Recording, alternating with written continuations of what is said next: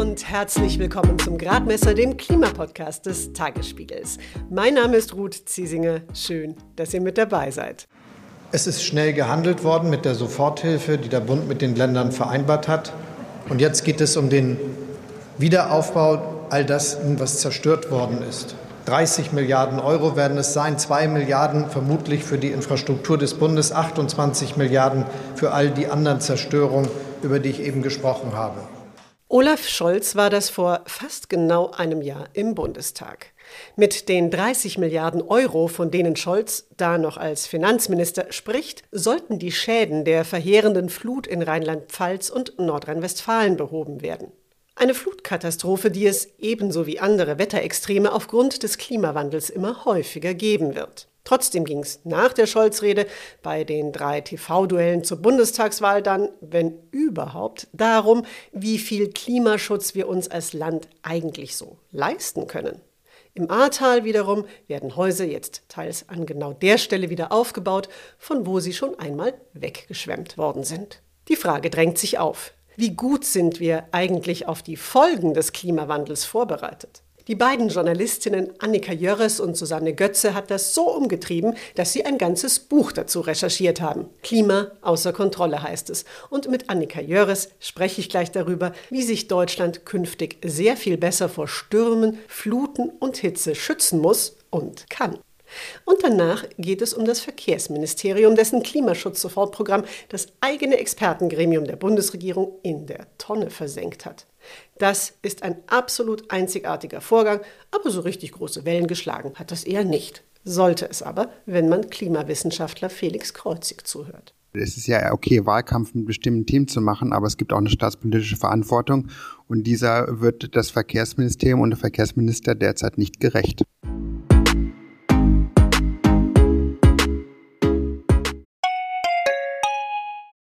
Wie geht es weiter mit der Europäischen Union? Präsidentschaftswahlen in den USA, EU-Parlamentswahlen, geopolitische Krisen und wirtschaftliche Schwierigkeiten. Wir suchen Lösungen für diese Herausforderungen. Am 19. und 20. März auf der digitalen Europakonferenz von Handelsblatt, Die Zeit, Tagesspiegel und Wirtschaftswoche. Über die Zukunft Europas sprechen wir mit Bundeskanzler Olaf Scholz, Wirtschaftsminister Robert Habeck und vielen mehr. Kostenlose Anmeldung unter europe20xx.de. Annika Jöres ist erfahrene Klimajournalistin. Sie arbeitet unter anderem für Korrektiv und die Zeit. Sie und Susanne Götze vom Spiegel haben jetzt schon ihr zweites gemeinsames Buch zum Klimawandel geschrieben. Nach der Klimaschmutzlobby heißt das aktuelle Buch jetzt Klima außer Kontrolle. Fluten, Stürme, Hitze. Wie sich Deutschland schützen muss. Ich habe mit Annika Jöres im Videocall gesprochen und erreicht habe ich sie in dem französischen Dorf, in dem sie lebt und wo sie in diesem Sommer quasi vor der eigenen Haustür den Flüssen beim Austrocknen zuschauen konnte.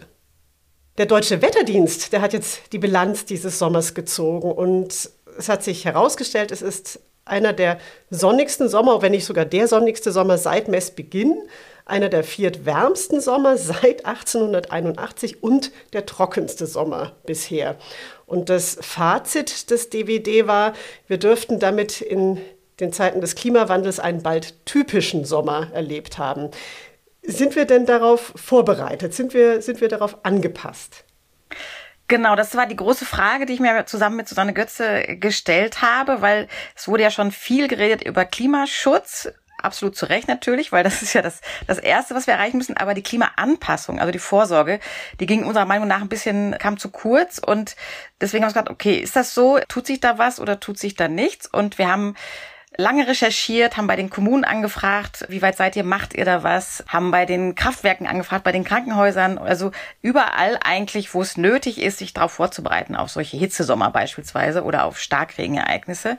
Und die ernüchternde Antwort ist tatsächlich, dass wir gar nicht vorbereitet sind. Da waren selbst wir noch überrascht. Wir hatten ja schon so ein bisschen damit gerechnet, dass sich da wenig tut, aber wir mussten tatsächlich feststellen, dass sich da ja, fast gar nichts tut. Also es gibt einige wenige Pläne, die aber auch noch nicht umgesetzt werden. Also wir stehen jetzt bei der Prävention vor diesen Extremereignissen noch ganz am Anfang in Deutschland. Dabei ist ja eigentlich schon länger klar, dass Anpassung an die Folgen des Klimawandels absolut notwendig ist. Also der Weltklimarat, der betont das und auch bei den Weltklimakonferenzen ist das ja auch immer ein Thema. Aber, und das fand ich eben interessant, trotzdem haben zum Beispiel Menschen, die ja selbst sich ganz massiv für Klimaschutz einsetzen. Die haben sich zum Beispiel hier bei uns jahrelang nicht für die Anpassung eingesetzt, beziehungsweise haben das Thema sogar lieber vermieden. Warum war das denn so?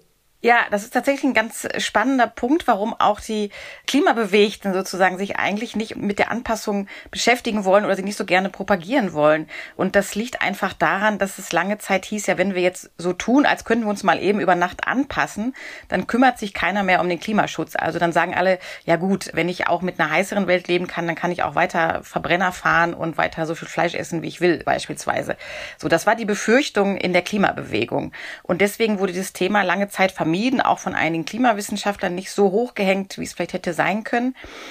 Aber inzwischen hat sich das erstens, glaube ich, ein bisschen geändert und wir sehen auch zweitens, dass es natürlich, auch wenn wir uns darum kümmern mit der Vorsorge, es ist trotzdem nicht einfach. Also es ist eher so, dass wenn man sich damit beschäftigt, was bedeutet das, mit Hitzewellen und so weiter klarzukommen, dann sieht man, wie aufwendig das ist und eigentlich motiviert das noch mehr für den Klimaschutz, würde ich jetzt denken. Und insofern sind das beides Dinge, die man zusammen angehen muss. Also Klimaschutz natürlich sowieso, um noch größere Katastrophen zu vermeiden und Anpassung auch unvermeidlich, um tatsächlich Leben zu retten. Letztendlich geht es darum, also ein gutes Leben zu retten, aber tatsächlich auch Menschenleben zu retten für betagte Menschen beispielsweise, die in der Hitzewelle große Probleme kriegen.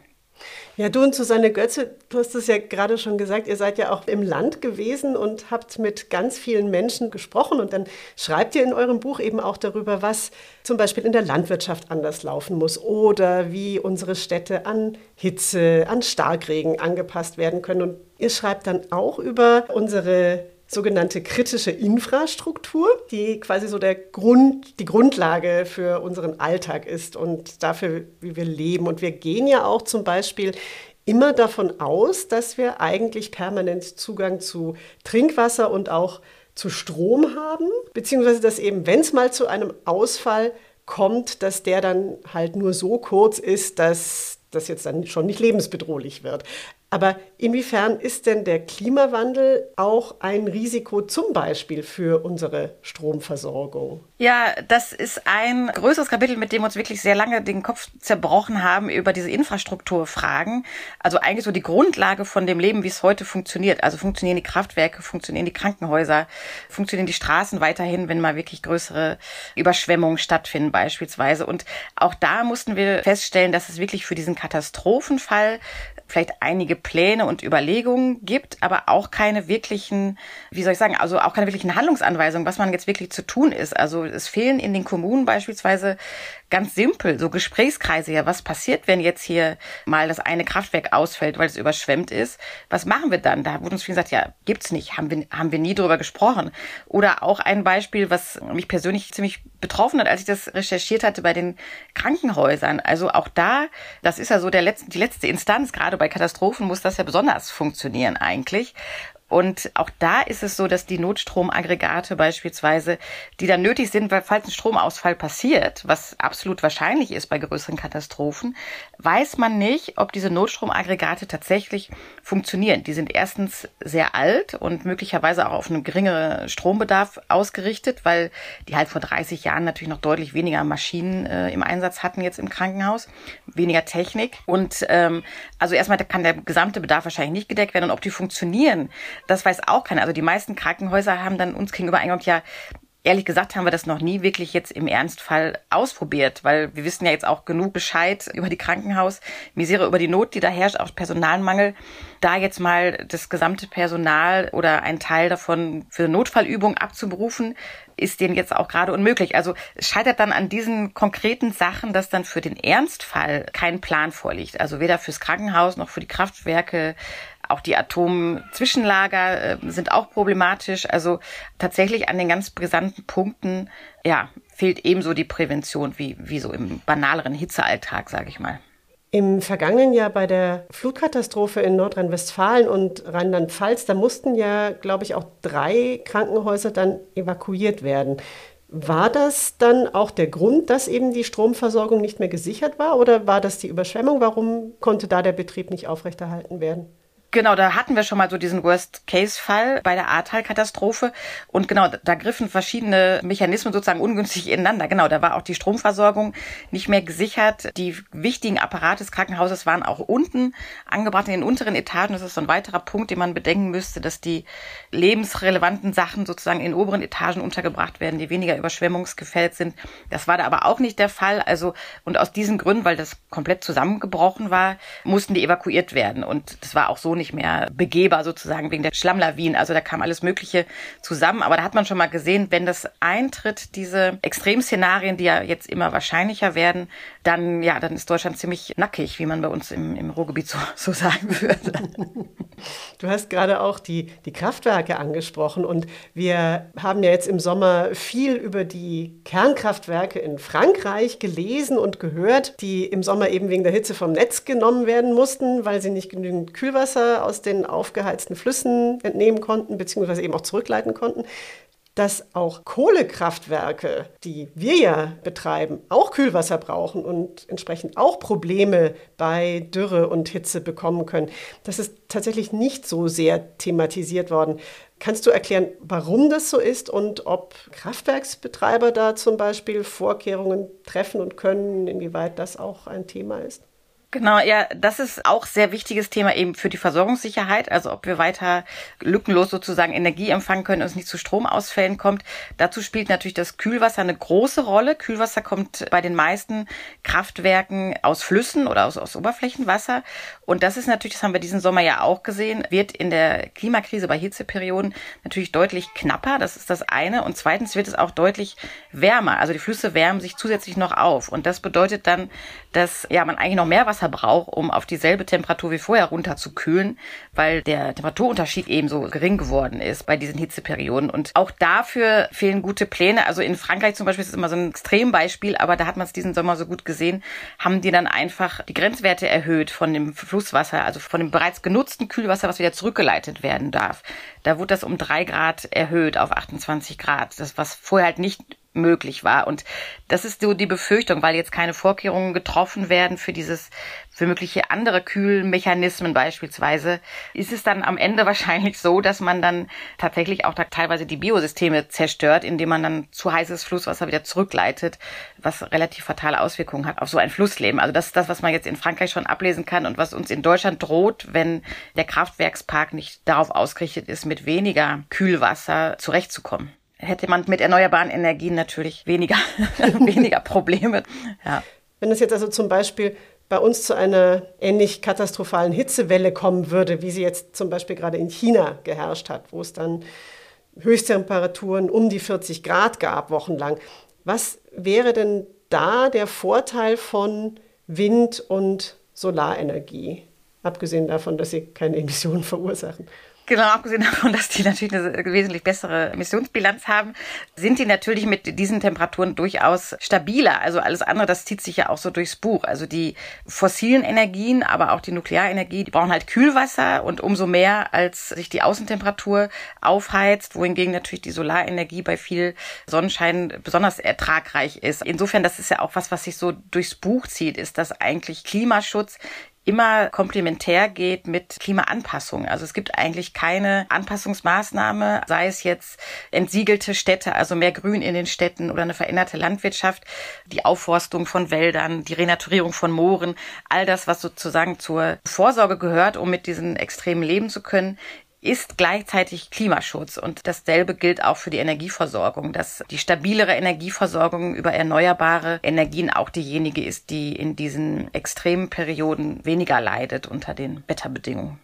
So wie ich das verstanden habe, sind die erneuerbaren Energien insofern auch im Vorteil, weil sie eben kleinteiliger genutzt werden können. Also wenn es dann an einer bestimmten Stelle ein Problem gibt, dann heißt das nicht, dass gleich ein großflächiger Ausfall droht. Genau, genau. Das, genau, das ist natürlich ein Punkt, ähm, genau, gut, dass noch angesprochen wird, der in der generellen Debatte immer ein bisschen untergeht, der aber eigentlich sehr wichtig ist, dass natürlich die Erneuerbaren eigentlich eine Form der dezentralen Energieversorgung sind und da hat man nicht ein großes Kraftwerk, was jetzt eine ganze Region lahmlegt, weil es ausfällt durch Hitze oder Überschwemmung, sondern das ist dann viel kleinteiligere Ausfälle, die ausgeglichen werden können im gesamten Netz. Was ich interessant fand, das war euer Blick auf sogenannte Störfallbetriebe. Das sind Anlagen, bei denen man es wirklich nicht möchte, dass es da zu einem Unfall kommt, also große Chemiefabriken und Chemieparks. Und da gibt es jetzt, habe ich gelernt, eine Kommission für Anlagensicherheit, die KAS die erarbeitet die technischen Regeln für die Sicherheit dieser Anlagen, die TRAS heißt das. Und in dieser Kommission sitzt dann zu einem guten Teil die Industrie selbst mit am Tisch und das Umweltministerium nimmt quasi im Nachhinein diese technischen Regeln dann eigentlich nur noch an. Und diese Regeln sind dann auch nicht verbindlich, sondern sind Kann-Empfehlungen. Da frage ich mich jetzt, wie gut sind denn jetzt die großen Chemieparks am Rhein, zum Beispiel vor immer mehr Starkregen oder auch dann möglichen Flutkatastrophen geschützt? Ja, genau, das haben wir uns auch gefragt und haben da bei Shell und LyondellBasell, also eine große Chemiefabrik beispielsweise, angefragt und die haben auch mit uns gesprochen, aber tatsächlich muss man feststellen, dass erstmal diese Sicherheitsbestimmung, also diese Trust, die du angesprochen hast, die sind halt, wie soll ich sagen, nicht auf den Klimawandel ausgerichtet, sondern die sind meistens schon älter und haben noch nicht eingespeist, dass es jetzt eben diese extremeren Situationen gibt. Also der Klimawandel findet in diesen Regelungen eigentlich gar nicht statt. So, das ist das erste große Problem. Und das zweite ist, dass natürlich diese riesigen Anlagen, das wird, wurde auch bei der Recherche klar, die können die Prüfer jetzt von den Städten oder von den Behörden nicht an einem oder zwei Tagen prüfen. Das geht gar nicht. Die sind riesig und komplex und deswegen verlassen die sich größtenteils auf die Berichte der Firma selbst. Die hat natürlich erstmal kein Interesse daran, jetzt irgendeinen Mist reinzuschreiben. Die wollen sich ja auch schützen. Aber irgendwelche kostenintensiveren Investitionen jetzt in, ich weiß nicht, noch mehr Schutzwelle jetzt am Rhein beispielsweise, wo ja sehr viele der Industriekonzerne gelegen sind, haben die natürlich auch kein Interesse dran. Also das heißt, da wird das Minimum erfüllt und ob das jetzt auch komplett erfüllt ist, weiß man eigentlich nicht, weil die sich größtenteils auf die Berichte verlassen müssen, die die Fabriken selbst erstellen. Und dieser Klimafaktor ist da halt noch gar nicht drin bislang. Ihr habt ja auf der anderen Seite aber auch sehr viele wirklich sehr engagierte Menschen getroffen, die sich dann der Problematik durchaus bewusst sind. Und einen fand ich auch recht eindrücklich, das war der Florian Neisser. Der ist beim Fraunhofer Institut und auch beim Bundesamt für Bevölkerungsschutz und ähm, Katastrophenhilfe. Und der hat zur Vorsorge bei der kritischen Infrastruktur gesagt, und ich zitiere den jetzt mal, wir weisen auf Gefahren hin, uns sind aber die Hände gebunden. Behörden können nur Empfehlungen geben, keine verbindlichen Anweisungen. Da frage ich mich jetzt, was müsste denn jetzt zum Beispiel die Bundesregierung da ändern oder Landespolitik? Wer, wer kann da was tun? Genau, also was Herr Neisser und auch andere Experten und Expertinnen im Buch natürlich sagen, ist, wir müssen uns tatsächlich, klingt banal, aber wird nicht gemacht, wie an einen Tisch setzen und dieses Szenario mal durchspielen und dann genauer sagen, okay, was brauchen wir denn dann eigentlich? Genauso im Krankenhaus. Manche haben so eine Katastrophenbeauftragte je nach Größe des Krankenhauses, aber die ist immer meistens schon mit anderen Sachen beschäftigt, wie Pandemien beispielsweise, verständlicherweise, aber kein, der jetzt wirklich mit sich mit diesen Klimaextremen auseinandersetzt. Also da müsste es sicherlich für die Industrie neue Regelungen geben, aber auch diese Gesprächsrunden, sage ich mal, wo man das einmal durchspielt und dann auch tatsächlich durchspielt. Also nicht nur auf dem Papier, weil das, was allen fehlte, jetzt wenn wir jetzt bei der Infrastruktur bleiben, fehlt es tatsächlich, das einmal durchzuspielen. So wie, keine Ahnung, früher in der Schule, Probealarm, alle gehen raus und wie gut klappt das? Haben die Lehrer das im Griff, die Kinder da auf den Schulhof zu führen oder so? simpel, aber wahrscheinlich für den Ernstfall ganz hilfreich. Und genau sowas haben wir eigentlich nicht für diese, für diese Wetterextreme. Und warum werden nicht auch einfach Regeln geändert, sodass man eben nicht nur Vorschläge machen kann im Sinne von, es wäre jetzt gut, wenn ihr euch so und so verhalten würdet, Unternehmen XY oder Gemeinde so und so, sondern es eben auch klare Regeln gibt im Blick auf Anpassung an den Klimawandel. Warum passiert das nicht? Da ist vermutlich der Einfluss der Industrie groß genug sozusagen, um das zu verhindern, weil natürlich, das kennen wir ja auch von anderen Lobbykämpfen, sag ich mal, über die Chemierichtlinie in Europa, die, die spielt ja auch noch mit rein, also wo es auch immer um, um Schutzwerte geht. Und das sind ja riesige Lobbyschlachten, die da stattfinden, um, um stärkere oder schwächere Anforderungen an die Fabriken. Und die drängen natürlich immer darauf, das möglichst gering zu halten, beziehungsweise sagen, wir machen das ja alles schon und mehr ist nicht drin. Also das wäre natürlich möglich politisch, aber es ist sehr umkämpft da strengere Regeln anzusetzen. Die Ampel hat ja in ihrem Koalitionsvertrag angekündigt, jetzt ausreichend Mittel für die Klimaanpassung zur Verfügung zu stellen. Und ähm, jetzt hat das Umweltministerium bis zum Jahr 2026 dafür insgesamt 60 Millionen Euro eingeplant. Das sind jetzt ganz sicher nicht alle Gelder und es gibt auch noch andere Programme und andere Fördertöpfe.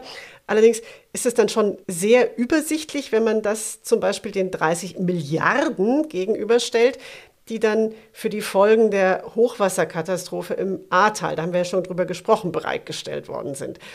Meine Frage an dich, warum sind denn Politik, aber auch wir als Bevölkerung dazu bereit, extrem viel in die Schadensbehebung zu stecken, also wenn die Katastrophe passiert ist, aber kaum etwas in die Prävention, also dass es eben gar nicht so weit kommt. Warum wird da immer noch nach den Kosten des Klimaschutzes gefragt? Ja, das ist eigentlich das ganze Drama, dass man so wenig in die Vorsorge steckt. Aber ich meine, das begleitet unsere Gesellschaft natürlich schon immer. Ne? Also wir stecken auch immer weniger in die Gesundheitsvorsorge als dann hinterher in die Reparatur der Krankheiten sozusagen. Da sind wir einfach nicht gut drin. Und das ist beim Klimaschutz aber natürlich ziemlich katastrophal. Diese 60 Millionen, das ist absolut wenig. Also wenn man sich ansieht, was tatsächliche Vorsorge bedeuten würde, das ist ja wirklich ein großer Umbau der Gesellschaft. Wenn wir uns mal die Städte angucken, und die müssten dann eigentlich entsiegelt werden. Das gesamte Verkehrssystem müsste geändert werden zu einer fußgängerradfreundlichen Stadt, um eben diesen Platz zu schaffen für mehr Grünflächen, damit sich die Städte nicht um so viel mehr Grad aufheizen als das grüne Umland beispielsweise.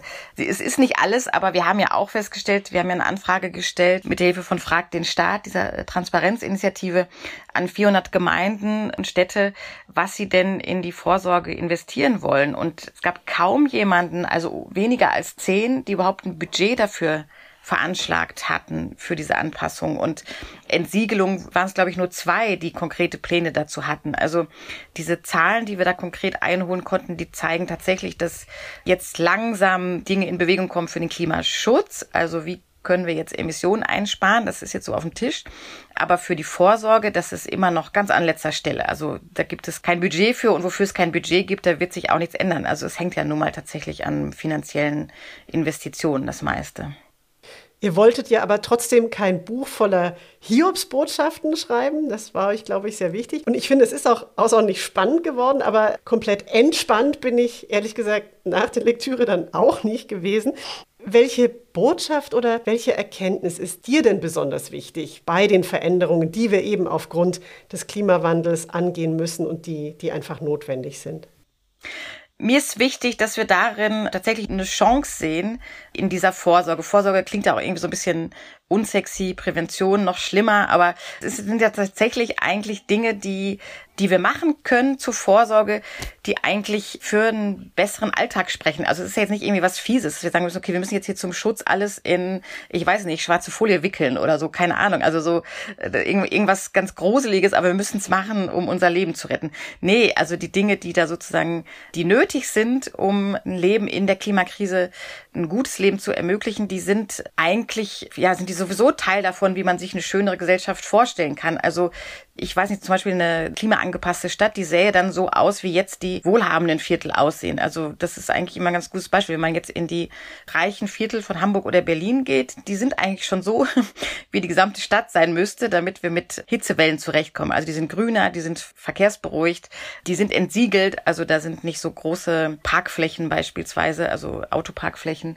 Das ist so ein Beispiel von vielen, das, was wir auch vermitteln wollten mit dem Buch, was wir auch selbst entdeckt haben, dass diese Vorsorge im Grunde genommen eigentlich so ein Plädoyer für ein ja, besseres Leben ist. Also so wie sich das viele schon heute vorstellen in den Vierteln, die beliebt sind, so, so müsste es eigentlich flächendeckend sein.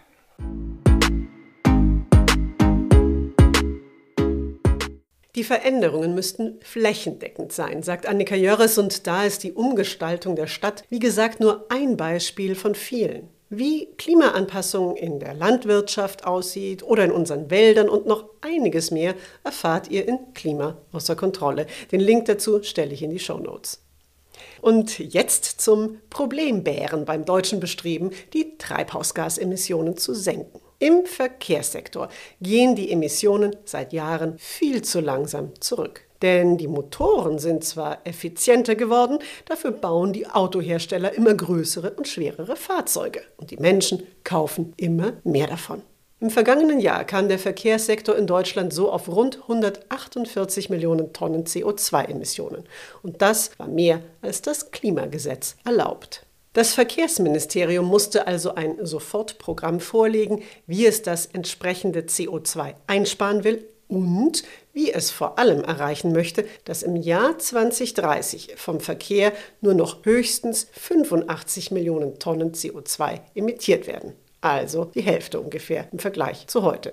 Das steht nämlich auch so im Gesetz. Die nachgereichten Pläne des FDP-geführten Hauses hat der Expertenrat für Klimafragen dann allerdings als komplett unzureichend bewertet. Tja, und jetzt?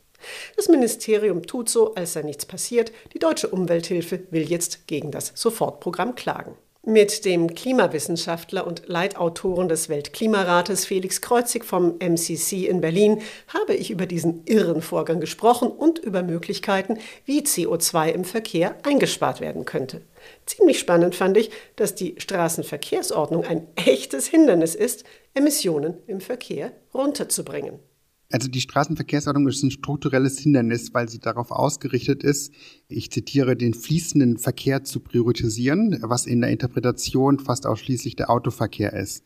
Das bedeutet, dass die Ausführungen der Straßenverkehrsordnung so ausgerichtet sind, dass alles, was nicht den fließenden Verkehr unterstützt, tatsächlich wird auch der Parkverkehr am Ende dazugezählt, dass das sehr hohe Beweispflichten unterliegt und damit, wenn eine Kommune einen Straßenraum umgestalten möchte für zum Beispiel Fußgänger, RadfahrerInnen oder auch einfach Lebensqualität erhöhen durch Begrünung, dass die Nachweispflichten, um das zu liefern, sehr, sehr hoch sind.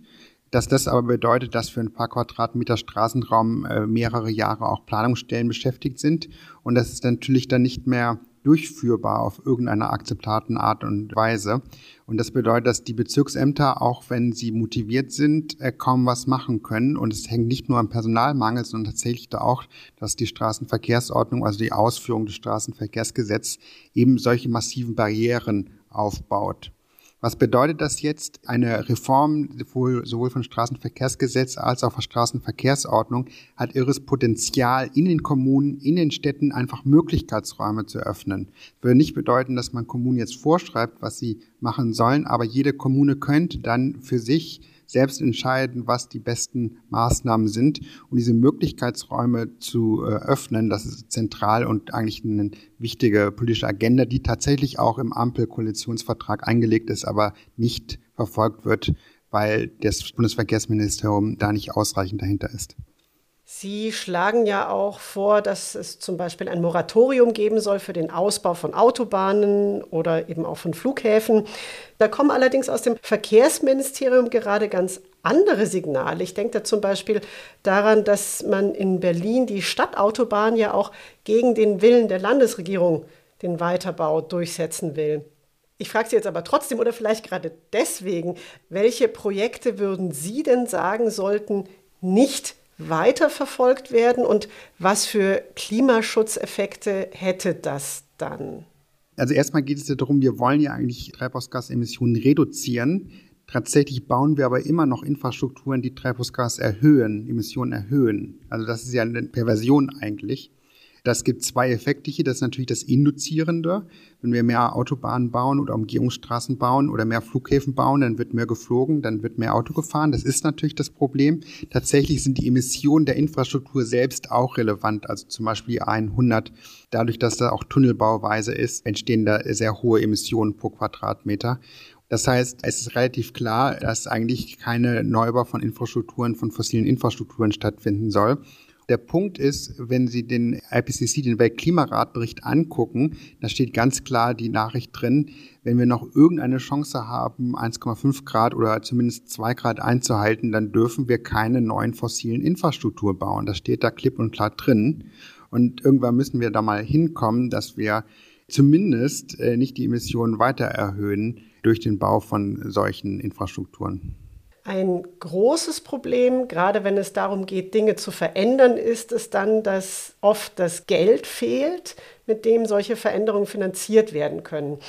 Jetzt gibt es aber gerade im Verkehrsbereich mit dem Dienstwagenprivileg, mit der Pendlerpauschale oder mit der Steuerbefreiung von Kerosin eine ganze Reihe von Subventionen, die ja den emissionsstarken Auto- und Flugverkehr erstmal fördern.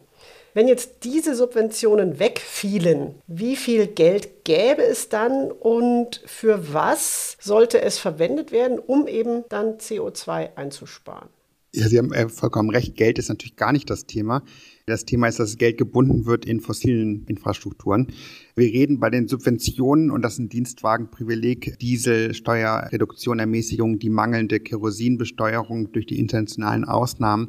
Durch diese Art von Maßnahmen reden wir im zweistelligen Milliardenbetrag, je nach Rechnung bis zu 34 Milliarden Euro, die zur Verfügung stehen würden, wenn nur die fossilen Subventionen gestrichen sind.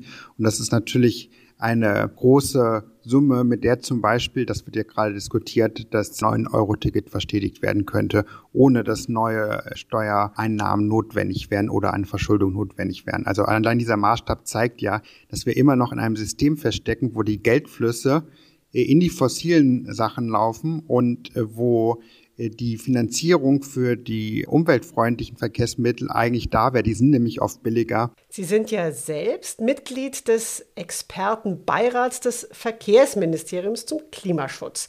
Ich hätte jetzt noch zwei Fragen an Sie. Ich weiß nicht, ob Sie mir die beantworten können oder wollen, aber ich frage einfach mal.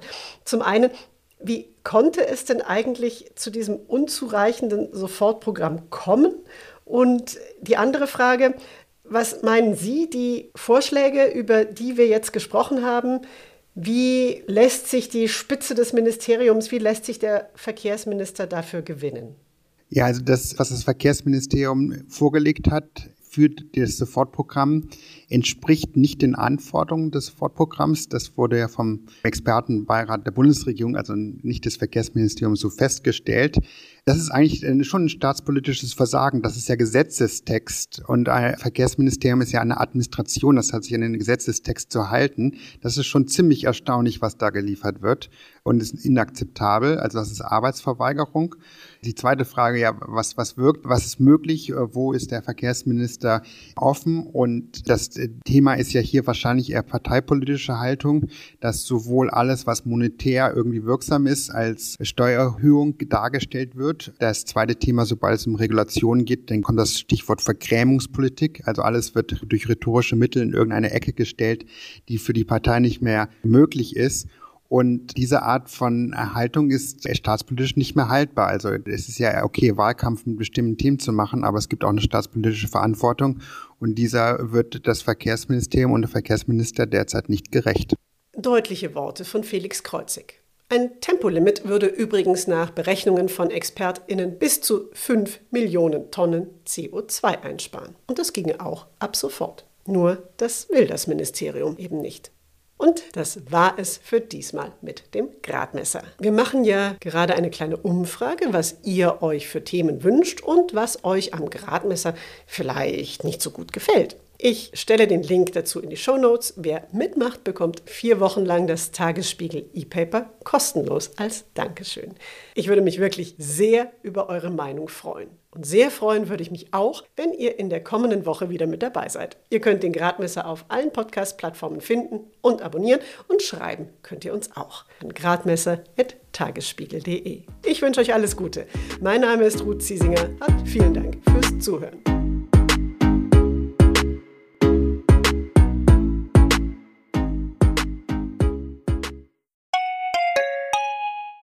Wie geht es weiter mit der Europäischen Union?